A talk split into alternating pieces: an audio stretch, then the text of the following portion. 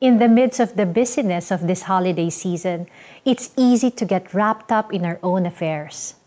But do we take the time to see those who do not seem like they will have a Merry Christmas?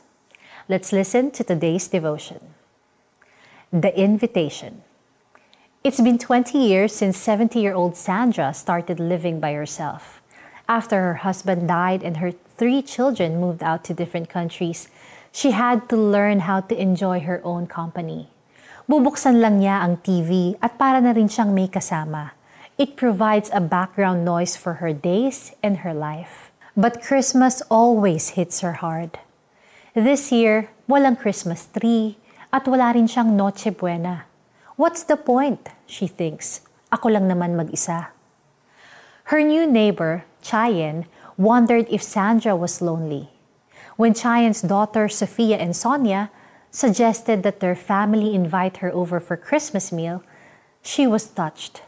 They also said, Mommy, bigyan din natin siya ng gift para may bubuksan siya sa Pasko. Sa gitna ng kaabalahan natin ngayong Pasko, nakakalimutan natin ang ibang tao. We have gifts to buy, food to prepare, and parties to attend. But do we take the time to see those who do not seem like they will have a Merry Christmas? When Jesus was born, there wasn't a big party to welcome his coming. Instead, God, through the angels, chose to tell the lowly shepherds first. The shepherds said to one another, Let us go over to Bethlehem and see this thing that has happened, which the Lord has made known to us. And they went with haste and found Mary and Joseph and the baby lying in a manger. God continues to invite us to see His Son Jesus. Nobody gets any special treatment. Everyone is invited. Like Him, shouldn't we open our hearts in the same way too? Let us pray. Dear Jesus, many people still don't know what Christmas really means. Like what the shepherds did, I'd like to spread the word about you to others so that they too will be amazed. In Jesus' name, amen. Para sa ating application, may kilala ka bang walang kasama ngayong Pasko?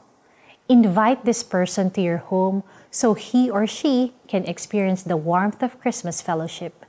Love is the best gift you can give. Doon ay may mga pastol na nasa parang at nagbabantay ng kanilang mga tupa ng gabing iyon. Ngunit sinabi sa kanila ng anghel, Huwag kayong matakot, ako'y may dalang magandang balita para sa inyo na magdudulot ng malaking kagalakan sa lahat ng tao. Luke 2, 8 and 10. We hope that you'll also share our devotion to those who need to hear this Christmas message. And we'll see you again tomorrow for our series, Christmas, It's About Jesus. Ako po si Lara Kigaman Alcaraz.